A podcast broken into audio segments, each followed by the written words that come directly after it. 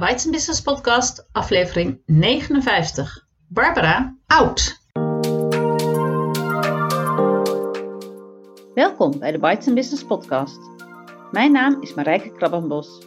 Ik ben de bedenker en oprichter van Bites Business, het netwerk voor ondernemende vrouwen.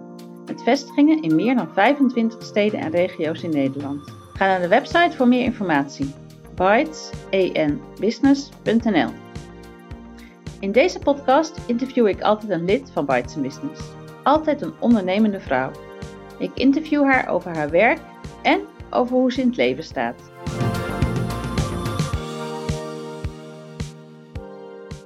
In deze aflevering het interview met Barbara Oud. Barbara is inclusiespecialist en lid van Bites Business Zaanstreek. Ik zit hier met Barbara Oud. Barbara is lid van Bites Business Zaanstreek en inclusiespecialist. Welkom Barbara. Dankjewel. Wil jij uh, de lezers even in het kort uitleggen wat een inclusiespecialist is en doet? Ja, nou in mijn geval, ik ben gespecialiseerd in diversiteit en inclusie. Uh, dat zijn twee thema's die ik super belangrijk vind. En eigenlijk doe ik, als het om dat thema gaat, al het werk wat daarvoor nodig is. Dus soms gaat het om workshops geven, soms gaat het om advies geven of begeleiden bij projecten. Uh, soms zit ik in projecten, soms werk ik op een school of in de zorg. Dat zijn hele verschillende dingen die, uh, die altijd iets te maken hebben met de thema's diversiteit en inclusie. Dus je weet daarvan, daar ben je specialist. En ja. de vormen waarop je dat inzet zijn heel divers. Precies, ja. Ja, ja. En hoe is dat zo gekomen? Kun je ons in grote stappen meenemen, zo vanaf je jeugd of je achttiende uh, ja. tot nu? Ik denk dat ik uit een vrij traditioneel gezin kom. Dus mijn, uh, mijn moeder die stopte met werken toen ik geboren werd. Ik ben de, de oudste thuis. Ik heb nog een jonger broertje en een jonger zusje. En mijn vader die ging elke dag naar zijn werk toe. En ik denk dat ik zou het niet kunnen. Ik zou niet kunnen doen wat mijn moeder deed. Dus thuis zijn en voor de kinderen zorgen. Zij kon dat wel. Um, maar ik dacht altijd, hoe zit dat dan? En hoe zit dat dan met mijn rol als ik, uh, als ik later groot ben? En hoe werkt dat? Nou, toen ik eenmaal ging studeren, toen kwam ik in aanraking met feminisme en vrouwenstudies en genderstudies. En daar vond ik eigenlijk de taal voor dat wat ik vond. En dat wat, wat altijd een beetje wrong bij mij. En dat gaat heel erg over gelijkwaardigheid en gelijkheid en alle thema's die daarmee te maken hebben. Het was een bewuste keuze dus om die studie te gaan doen voor jou? Um, ja, deels. Ik deed algemene sociale wetenschappen. Uh, dat bleek een passende studie. Daarbinnen had je veel keuzevrijheid. En op het moment dat ik mijn scriptie moest schrijven, wist ik niet wat ik moest doen. En bleek dat ik net de verkeerde vakken had gekozen tot dan toe. Dus toen ben ik een minor in genderstudies gaan doen. En dat was echt thuiskomen. Dus ik ben een jaar gaan vertragen tijdens mijn studie om extra vakken te volgen. Vond ik super spannend, want wat als dit het ook niet was? Maar het bleek het wel te zijn. En daar kwam ik in aanraking met allemaal mensen die hetzelfde dachten over gelijkwaardigheid als ik. En allemaal dingen zeiden die ik daarvoor niet gehoord had. Dus voor mij was het heel fijn om taal daarvoor te vinden. En van daaruit heb ik nog een master in gender studies gedaan. En ben ik eigenlijk gerold in. Waar ging je scriptie over? Vind ik altijd heel boeiend. Um, tijdens mijn, mijn eerste, tijdens mijn bachelor ging mijn scriptie over hoe jongeren uh, werk en zorg wilden gaan verdelen als ze later groot waren. Uh -huh. En tijdens mijn master was ik helemaal gespecialiseerd in uh, vrouwelijke seksualiteit. En dan op het gebied van uh, bijvoorbeeld genot en verlangen. Dus niet zozeer op seksuele diversiteit, maar veel meer over hoe ervaar ik dat nou. En ondanks dat ik alle positieve verhalen wilde verzamelen, kreeg ik heel veel negatieve verhalen en repressieve normen die ervoor zorgden dat mensen net niet zichzelf konden zijn als ze seks hadden. En dus ik zat heel diep, heel specifiek in seksueel verlangen en seksuele ervaringen. En dat is later weer wat verbreed naar seksuele diversiteit en genderdiversiteit. En dat is weer verbreed naar diversiteit en inclusie, waar ik nu vooral op werk. Ja, en ik vul je in de reden, want je zei je, je rolde ergens in na je ja. studie. Nou, na mijn studie rolde ik um, ja, in eigenlijk vrijwilligerswerk, wat, wat veel te maken had met seksuele en genderdiversiteit. En ja, voor mij, mijn ervaring is dat het werk wat ik nu doe als ZZP'er of als zelfstandige volledig afhankelijk is van het netwerk dat ik heb opgebouwd. En dat, dat is heel, ja, heel specifiek, bijvoorbeeld op seksuele en genderdiversiteit. Dus projecten die gaan over LHBTI, uh, bijvoorbeeld jongeren of over B-plus mensen, dus mensen die op meer dan één gender vallen. Heb je niet in loondienst gewerkt? Jawel, ja. Maar toen ik afstudeerde was het nasleep van de economische crisis. Dus bedrijven hadden vacatures en je moest op die vacature passen. En er was op dat moment geen enkele vacature in Nederland die paste op wat ik gedaan had. Hmm. Ik ben zo zijdelings met uh, verschillende dingen begonnen. Bij bijvoorbeeld de gemeente Amsterdam gewerkt. Uh, daar als trainer begonnen of uh, een poosje gedetacheerd geweest. Nog even bij Rutgers gewerkt, het kenniscentrum seksualiteit. En uiteindelijk, ja, ik vond uh, ik vind loondienst, dat, benauwd, dat beklemt me. Daar word ik een beetje zenuwachtig van. En ook dat je dan een kantoor hebt waar je dan elke dag naartoe moet. Met dezelfde groep mensen die je dan elke dag ziet. Daar, daar ben ik niet zo, daar word ik niet gelukkig van. Word ik onrustig. Was, was jouw vader gelukkig met zijn loondienstbaan?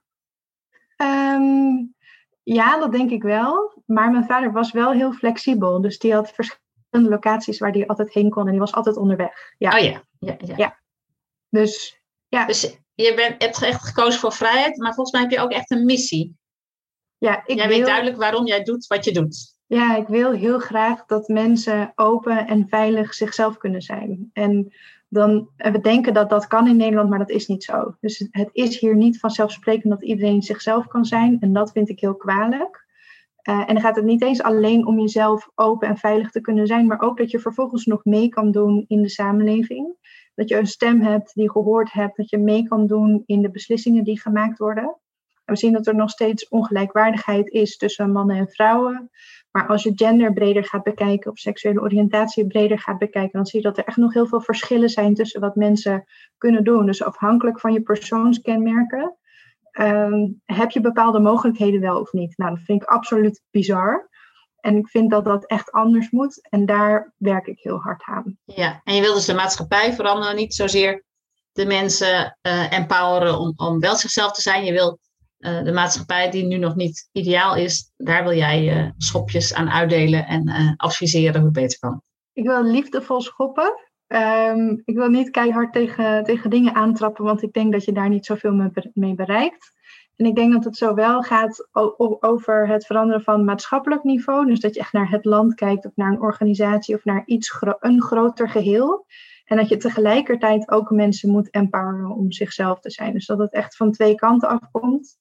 Uh, maar alleen op mensen focussen gaat hem niet worden. Want als mensen in een omgeving zijn waar ze gewoon niet geaccepteerd worden als ze zichzelf kunnen zijn, dan heb je niks aan jezelf zijn. Ja, de omgeving doet er heel erg toe. Ja. ja. En hoe bevalt uh, deze vorm van werken en uh, deze liefdevolle strijd? Heel goed. Af en toe is het complete chaos, omdat ik veel verschillende dingen doe en um, uh, niet alleen maar werk, maar natuurlijk uh, nog leven heb daarnaast.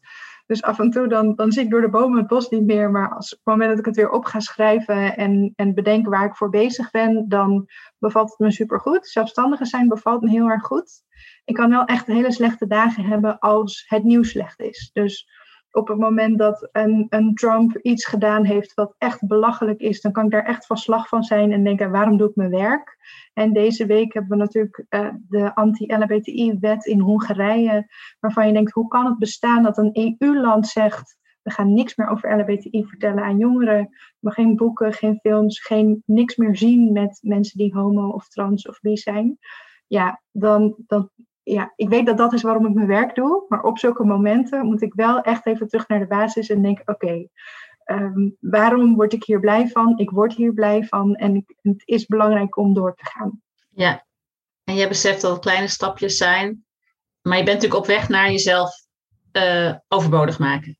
Zeker, ja. Maar ik denk niet dat dat gebeurt voordat ik met pensioen ga. Nee, nee, nee. Want je bent vast nog niet waar je wilt zijn. Heb jij een een concrete stip voor jezelf op de horizon uh, gezet? Nou, een van de dingen die ik op dit moment doe is, uh, ik ben met een groep mensen twee jaar geleden een organisatie gestart, B Plus Nederland. Daar ben ik nu voorzitter van. Ik wil heel graag dat dat echt een gevestigde organisatie wordt die zich in kan zetten voor een samenleving die inclusief is voor mensen die op meer dan één gender vallen, dus die B Plus zijn.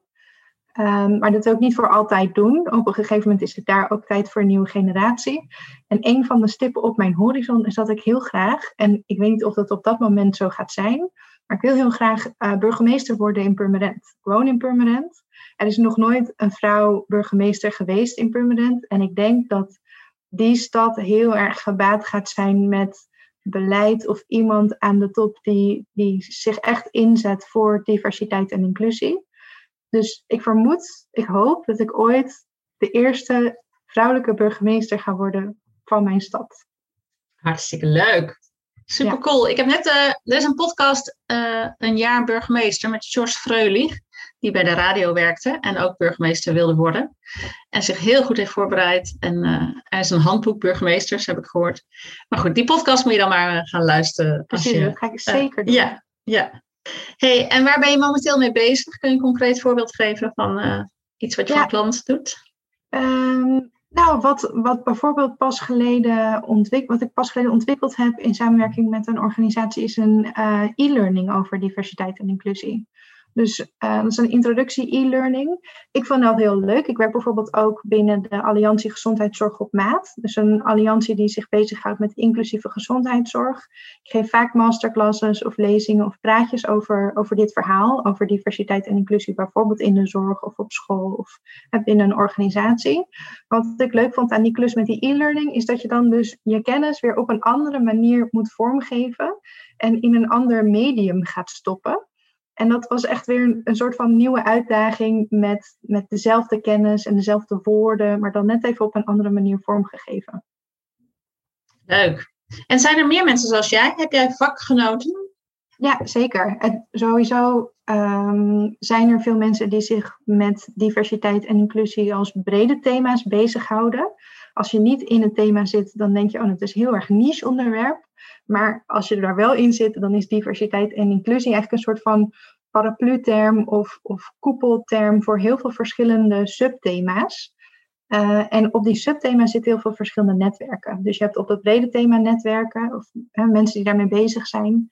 Ik zit dan bijvoorbeeld weer wat dieper in seksuele en genderdiversiteit. En we kennen een hele levendige groep met mensen die zich bezighouden met LHBTI-emancipatie. Maar hetzelfde geldt voor culturele diversiteit of diversiteit op, uh, als je het hebt over uh, dove en blinde mensen. Of, je hebt daar allemaal verschillende subgroepen voor. Ja, ja. En de financiële kant van het verhaal, zijn hier al voldoende budgetten voor? kan jij verdienen wat je wil verdienen? Heb je pensioen geregeld? Er, er zijn steeds meer mogelijkheden. Um, als het gaat om financiering, veel van de projecten die ik doe worden indirect bijvoorbeeld betaald door het ministerie van Onderwijs, Cultuur en Wetenschap. Bijvoorbeeld omdat zij eh, subsidies verstrekken voor regenbooggemeentes of op een andere manier bezig zijn met emancipatiethema's. Maar ik zie dat ook bij uh, andere organisaties steeds meer budget vrijkomt voor thema's als diversiteit en inclusie. Omdat je ziet dat het echt al een hot topic is. Dus er wordt heel veel over gesproken en heel veel over gedacht. En eigenlijk weten heel veel grote organisaties en steeds meer kleinere organisaties dat ze iets met dit thema moeten. Ehm, dus daar, daar is steeds meer mogelijk, uh, mogelijk in. Ja. En qua pensioen, ja, ik ben 30. Ik ben uh, nu uh, ruim twee jaar geleden begonnen als ZZP'er. En ik ben nu inderdaad op het punt waarvan ik denk: oké, dat pensioen, hoe moet dat er eigenlijk uit gaan zien? Ja. En um, wat, wat moet ik daarvoor stappen voor zetten en hoe wil ik dat in gaan richten? En een broodfonds of iets dergelijks, zit je daarbij? Nee, ik heb een arbeidsongeschiktheidsverzekering. Oh ja, een dure. ja. ja. Nou, dat klinkt goed, uh, Barbara. Um, maar er is natuurlijk meer in het leven dan alleen werk. Dus uh, ik vraag ook graag nog even naar de persoon uh, Barbara. Welke andere rollen vervul jij in het leven? wie heb je allemaal om je heen? En ja, wat doe je naast ondernemer zijn? Ja, ik heb um, nou, in eerste instantie denk ik dan aan mijn gezin. Ik heb een samengesteld gezin. Ik ben samen met een man van 16 jaar ouder. Hij had al twee kinderen uit een vorige relatie. Die zijn nu 15 en 17. En samen hebben we nog een meisje van twee. Um, en nou ja, dat geeft natuurlijk bepaalde uitdagingen. En een van de, de dingen die ik dan zelf heel mooi vind, is dat pas geleden, ochtends breng ik haar altijd weg. Mijn man is banketbakker, dus die is altijd vroeg al de deur uit. En ik heb dan ochtends altijd een beetje haast. Ik sta altijd net te laat op. Ben altijd net te laat klaar om weg te gaan. En dan zeg ik tegen mijn dochter: Kom op, we moeten even opschieten. Mama moet werken. En dan draait ze zich om en dan zegt ze: Mama, ik heb geen haast. En dan denk ik: Nee, je hebt ook helemaal gelijk. Oké, laten, we het, laten we het op jouw thema of jouw tempo doen. En ehm, hier even tijd voor nemen. Ja. Dus ik heb een, een gezin, we wonen in Purmerend. Uh, het is altijd lekker chaotisch en druk. Uh, ik heb ouders. gelukkig allebei nog en een broer en zus. Ik ben heel druk bezig met het plannen van mijn bruiloft. In september ga ik trouwen. Ehm, ik, ik merk wel dat, ehm, dat veel van de vrienden die ik heb ook mensen zijn waar ik mee samenwerk. Dus dat er een soort van overlap zit in collega's en, uh, en de mensen die mijn vrienden zijn.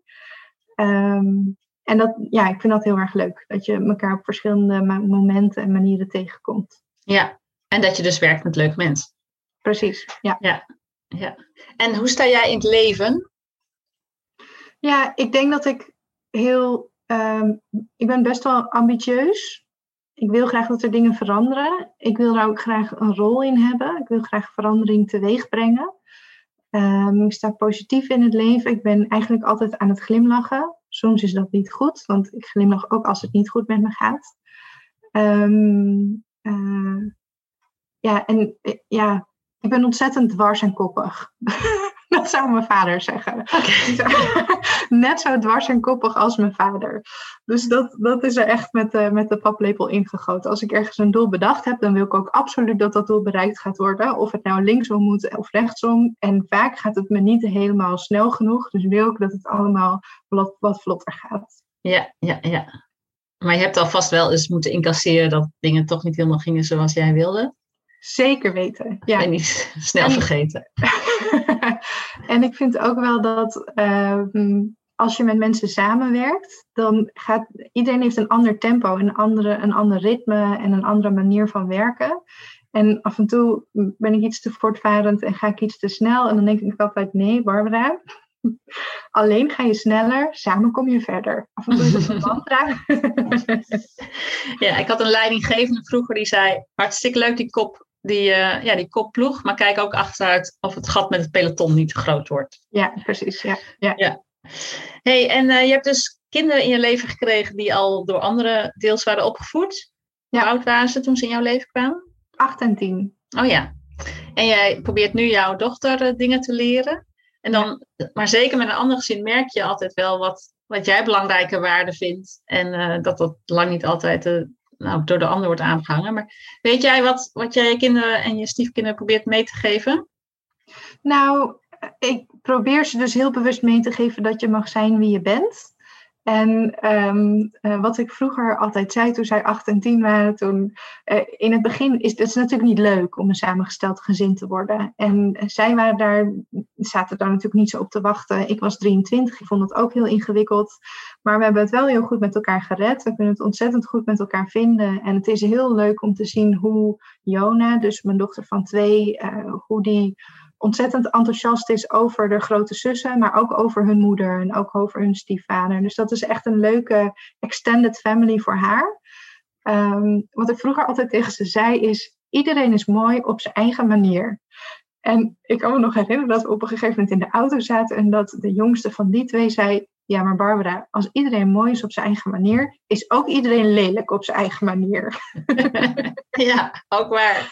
Ja, ja, dus nou ja, dat is, dat is natuurlijk altijd navigeren. En misschien mag iedereen ook wel gewoon een beetje lelijk zijn op zijn eigen manier. Als je, als je maar continu op zoek blijft naar die verbinding en naar uh, nou ja, elkaar meekrijgen en ruimte voor elkaar maken. Ja, en je hebt vast ook wel eens mensen in je omgeving waar je even niet zo inclusief voor wilt zijn of zo. Nee, precies. ja. af en toe voel ik dat even niet. hey, en is er iets wat je een, een les, je bent nog jong, 30, eh, maar je hebt vast wel wat lessen geleerd uit een boek of een cursus of een guru of uit het leven of je vader of je moeder. Waarvan je denkt, nou, dat, dat staat me echt nog bij, dat zinnetje of uh, dat inzicht. Ja, wat ik een hele belangrijke vind, en dat gaat ook over emancipatie, is you can't be what you can't see. Dus je moet kunnen zien um, hoe, je moet anderen als voorbeeld hebben, je moet rolmodellen hebben om te weten wie je zelf bent en ook jezelf te kunnen zijn. En um, uh, als, als voorbeeld daarvan ben ik altijd heel erg op zoek naar vrouwen die leider zijn. Wat nu natuurlijk veel meer opkomt, maar wat niet vanzelfsprekend is als je naar het verleden kijkt. En um, wat ik ook heel ingewikkeld vond, was op een gegeven moment erachter komen dat ik zelf op mannen en op vrouwen val. Dus op mensen van meer dan één gender vallen. En ik had op een gegeven moment een vriendje. Dat vriendje dat zei op een, op een echt een willekeurig moment Barbara, weet je zeker dat je niet lesbisch bent? En toen dacht ik, wow, misschien ben ik lesbisch, want ik vind dat meisje inderdaad leuk. En hoe zit dat dan? En ik was zo heel lang aan het pingpongen tussen, maar misschien ben ik hetero of lesbisch. Nul of één, ja. Best wel een tijd voordat ik bedacht, oh, maar je kan ook bi zijn. En ik denk dat dat echt is omdat we uh, omdat de norm in de samenleving heel monoseksueel is. Dus je hoort op één gender te vallen. Um, waardoor ik niet het voorbeeld had dat je ook bi kan zijn en dus kon bedenken dat ik dat zelf kon zijn. Ja, ja. En hoe oud was je toen je dat besefte? Ja, een jaar of twintig. Oh ja. Um, dus wel, en ik was vanaf dat ik veertien was heel druk bezig met jongens. Heel druk. en, en ik wist ook altijd dat, je, dat ik um, eh, ik was ook altijd mensen die dan homo of lesbisch waren aan het verdedigen. Want ik vind dat je, toen vond ik ook al dat je moet kunnen zijn wie je bent. Maar het ging wel altijd over andere mensen. En op het moment dat ik erachter kwam dat ik zelf ook op vrouwen kan vallen. En dus zelf eigenlijk in die LHBTI-categorie val, of onder die verzamelnaam. Vond ik dat best wel ingewikkeld. Want ik vond het helemaal prima als andere mensen dat waren. Ik vond het niet zo oké dat ik het zelf was. Uh, of zelf ben. Dus nou ja, dat gaat ook heel erg gewoon over voorbeelden hebben en kunnen zien ehm, eh, hoe andere mensen zijn en hoe je zelf bent en dat dat oké is. Ja, het maakt het natuurlijk makkelijker om een voorbeeld te hebben. Ik bedoel, het is niet zo dat je het niet kunt worden zonder voorbeeld, want anders zouden we nooit eerste vrouwen hebben gehad. Precies. Uh, maar die hebben natuurlijk extra moeten vechten. Ja. ja. Heb je al op een boot gestaan tijdens de Pride in Amsterdam? Ja, ja, ja. Dat, is, dat is zwaar hoor. Want dan moet je dus, het duurt vier of vijf uur zo door de grachten in Amsterdam. En onder ieder bruggetje moet je weer een dansje doen en vrolijk zijn. En vier uur achter elkaar heel enthousiast dansen naar alle duizenden mensen die langs de, langs de kade staan. Nou, dat vond ik echt heel ingewikkeld. Maar het is wel een super high om daar te staan en uh, aan mee te doen en onderdeel van te zijn. Ja, ja. Ik vind ook dat de hetero mensen die er af en toe op staan, denken, wat doen die? Die hoorden niet op. Het is gewoon, nee. Um, maar goed. Is ook iets wat je eerder had willen leren in het leven? Of wat je pas onlangs ontdekt hebt? En ik, huh? Waarom heeft niemand eerder me dat verteld? Nou, ik denk dat, dat dit daar het mooiste voorbeeld van is. Dus dat ik, uh, dat ik een hele struggle niet had hoeven hebben als er meer zichtbaarheid is voor mensen die op meer dan één gender vallen. Uh, dat, dat, dat had echt gescheeld. En ja, ja, ik denk dat dat... De Met goede tijden, slechte tijden bijvoorbeeld in de jaren negentig. Nou ja, en, maar dan gaat het nog steeds over hoe, uh, hoe formuleren we dingen. Want vaak in de media is het zo dat je bijvoorbeeld een man hebt en die heeft een relatie met een uh, vrouw. En dan krijgt die man ineens een relatie met een andere man. En dan is niet de conclusie, oh deze man is bi. Dan is de conclusie, oh deze man is homo, alleen hij wist het hiervoor nog niet. Dus, dus het is, we gaan altijd van het een naar het ander. Het lukt ons nooit om uh, mensen die bi zijn als bi zijnde te accepteren en mm. te laten zien. Ja, ja, ja. ja. Oh ja, goed punt. Ja, ja daar ken ik inderdaad wel mensen van. Uh, en dan zou ik inderdaad ook zeggen, nou ja, hij bleek homo of hij is homo geworden ja. of zo. Maar ja, ik ga eens even op mijn woorden letten. Ja. ja, uiteindelijk zegt je relatie ook niks over uh, je seksuele oriëntatie. Dus het feit dat ik met een man ben, betekent niet dat ik gekozen heb. Het betekent dat ik nu met een man ben, maar het ja. verandert niet het feit dat ik wie ben. Ja. ja. En vaak... Een zekerheidszoeker kan ook best ondernemer zijn en een vrijheidszoeker kan best in loondienst zijn. Ja. Ja, precies. Heb jij een motto, Barbara? Ja, ik ben heel erg fan dan van Pippi Langkous. Die zegt, um, ik heb het nog nooit gedaan, dus ik denk dat ik het wel kan. En toen ik net begon met werken, was dat echt wat dat betekende. Toen kwam ik steeds in projecten of werkzaamheden terecht waarvan ik dacht, oh jeetje, ik heb geen idee. Um, ik heb het gevoel dat ik uh, um, een beetje moet zwemmen hier en dat ik me tussen de haaien bevind, maar ik ga het maar doen en het komt vast goed. Um, met een glimlach kom ik een heel eind. Met een glimlach. En, en ja, en dat is niet zo. Het is eerlijk waar dat. Het is niet zo emancipatoire. Maar met een glimlach en blond haar en een witte huid kom je helemaal ver. Um, en, maar tegelijkertijd vind ik het nu nog steeds een mooi motto. Ondanks dat ik me niet meer vaak zo voel. Uh, omdat diversiteit en inclusie voor heel veel mensen hele ingewikkelde thema's zijn. En het wel een een slogan is of een zin of een quote die echt een hele positieve lading heeft. Uh, en waarbij je ook nou ja, mensen kan, eigenlijk kan verleiden met, nou ja, je hoeft het nog nooit gedaan hebben, maar je kan het echt wel proberen. Probeer maar, ja. ja. Ja, ja. dus hij, hij blijft heel mooi. Hij blijft bij me. Ja, snap ik. Nou, dan gaan we naar de afsluiting. Um, wat is netwerken voor jou en hoe bewust doe jij dat? Ja, ik ben me heel erg bewust van het feit dat al mijn werk voortkomt uit netwerken. Voor mij zit hem dat, of heeft hem dat in het verleden echt wel gezeten in eerst bijvoorbeeld in vrijwilligersprojecten samen met mensen werken die uiteindelijk uitlopen op um, gefinancierde projecten. Um, dus ja, het is heel breed. Het zit hem echt in, in, in verbinden en samenwerken en mensen ontmoeten en bij ze aangehaakt blijven en kopjes koffie drinken. En, en, en tegelijkertijd is een netwerk als and Business vind ik ook heel erg leuk, omdat je daar steeds mensen tegenkomt die eigenlijk uit hele andere velden bezig zijn met ondernemen. Dus uh, als ik naar mijn wereld kijk, dan zit dat vaak op het gebied van diversiteit en LHBTI. Um, daar ken ik gewoon heel veel mensen, waardoor we elkaar weten te vinden, met elkaar samen kunnen werken. En los daarvan is een netwerk als Bites and Business um, een, een, hele mooie aanvulling daarop, omdat ik daar mensen tegenkom die niet direct met dat thema bezig zijn, maar wel bezig zijn met verbinden en van elkaar leren op een ander vlak. Mooi. Ja, we gaan uh, binnenkort weer lekker eten. Dus uh, Bites and Business in volle glorie uh, is terug zo na de na de zomer 2021. Hey, als mensen meer willen weten over jou of uh, je willen inhuren voor iets, hoe moeten ze je, uh, waar kunnen ze je vinden en hoe wil je het liefst benaderd worden? Ja, ik, uh, ik word altijd blij van mailtjes. Dat zeggen niet veel mensen. Um, ik, ik heb een website, barbaraout.nl. je kan me mailen door te mailen naar barbara, apenstaartje. Ik ben te volgen op LinkedIn en op Instagram um, onder de term de inclusiespecialist. Uh, dus zo zijn er, er, verschillende manieren om het te vinden en te volgen. Ja, nou hartelijk dank en heel veel succes met jouw uh, mooie missie, Barbara. Ja, jij ook bedankt. Ik vond het super leuk om zo dit gesprek met je te voeren. Dit was alweer aflevering 59 van de Bites Business podcast. Dat wil zeggen dat al 58 andere interviews hiervoor staan. Beluister ze allemaal. Of kies er een paar die jou interessant lijken. Of abonneer je op deze podcast en mis er geen één. Graag tot ziens bij Bites Business. Heel veel dank voor het luisteren. Abonneer je op de podcast, zodat je geen aflevering hoeft te missen. Ben je nog geen lid van Bites Business? Kom dan een keer meedoen op een van de netwerkdiners in het land. Kijk voor meer informatie op de site www.bytes.com enbusiness.nl.